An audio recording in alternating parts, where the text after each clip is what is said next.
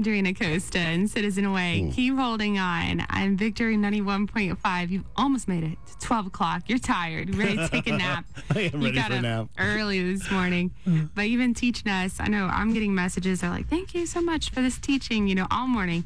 So there's still one more thing that you want to hmm. share. Well, I do. We we got to wrap it up. We got to get Jesus to actually be born there, right? So, uh, what good is Rosh Hashanah if the Son of God, if the Messiah doesn't arrive, right? So we know he's uh, born in the manger at the base of the Tower of the Flock at Migdal Adar. Now that doesn't exist anymore. There's ruins of it in Ephrath, which is in Bethlehem, right beside Rachel's tombs. Unfortunately, it's hard to get to because uh, if you're with a tour group, especially because it is in the Palestinian territory and it's a little uh, well, it's a little dangerous. so, but uh, so it's not as easy to find if you're with just a few people. You can get there. So that's where he's born in Bethlehem, but outside of Bethlehem, the town of current town of Bethlehem. So, what happened to there being no room at the inn? We kind of get that story, and again, that's English Bible translations. But most Christians know Jesus was not born on December 25th. This date was established by the Roman Catholic Church way back 360 AD when they held a special mass to honor Christ. And it, kind of a nice thing.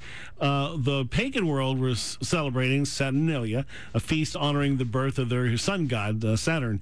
As the church grew in power and uh, Roman deities started to fade away, the church kept the day and eventually became known as the Christ Mass. We call it Christmas. We just kind of crunch it up but it's the Christ Mass. And Mass has two meanings for the Catholics back then. Originally, it meant the victim of a sacrifice, in other words, a death. That's a Mass. Eventually, it meant also to be sent on a mission to go. So, in one sense, you can't celebrate the birth of Jesus on Christmas without also focusing on his death. So, that's just a little reality. So, let's talk about the inn. There's another verse that causes some confusion with the way it's been translated. And she brought forth her firstborn son, wrapped him in swaddling cloths, laid him in the manger because there was no room for them in the inn. So again, translation is a funny thing. The word translated as inn is katalima. It simply means guest chamber, and it doesn't mean an inn. Uh, so Katalima would have been a guest room in the family home in Bethlehem that Mary and Joseph would stay in when they visited, which would have been at least three times a year for the feast, just like every other Jew. So they would have been coming there a lot. Both Joseph and Mary were direct descendants of King David, whose lineage and property went back to Boaz, who married Ruth, remember? Uh, Boaz owned a home with a threshing floor in Bethlehem, which, by right of inheritance, was handed down to succeeding generations. So they weren't from just a slacker family here. Joseph was of David's lineage through his son Solomon. Mary was of David's lineage through his son Nathan, father of Solomon. These guys are from the royal line, all right? So let's not forget that.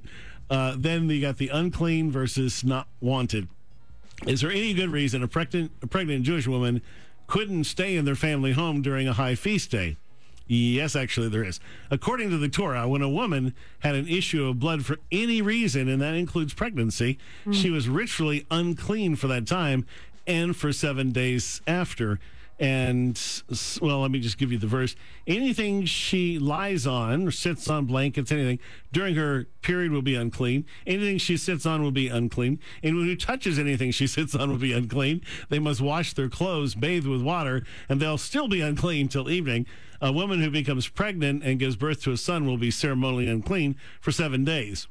So you can imagine they're all they're traveling across the country here to get there for a high holy day, and so everybody in the house becomes unclean the minute you arrive. Mm. So that's a bad thing. So she had to stay separately so as not to defile the people in the household by her presence, and definitely not by a birth in the house. So none of that would work. So no room, just simply means something very different. The Jews aren't are uh, are extremely family oriented. They all they live together. It's a it's a, it's a very uh, tight uh, family kind of order. So that story translated that way, to be honest, it would be offensive to any people group, especially to the Jews. But would her family, who loved her, send her to give birth in a filthy stable of animals? So uh, it's just silly. Prophecies about the Messiah tell us that he would be revealed from Migdal Adar. We don't know the exact circum- circumstances, but there's certainly much more to the story. But it doesn't mean that you have to uh, go with just bad translations and accept those. So that's a few of the little details of why I believe coming up on Tuesday, you can celebrate with a shout of worship and praise the coming in of a new year. You can celebrate the birth of Yeshua, Jesus, our Messiah, the Christ. Uh, you can celebrate the end of the world one day, the, the new heavens and the new earth. You can celebrate so many things for Rosh Hashanah. And I really encourage you to do that. And, uh, and don't forget the command to eat fat and sweets, right? Drink sweet, eat fat. It's a very important quality. If you didn't hear anything else today, here. That's all. I, that's all I got from the whole day right there. Is eat fat, drink sweet. I got that. Now uh, I will be back.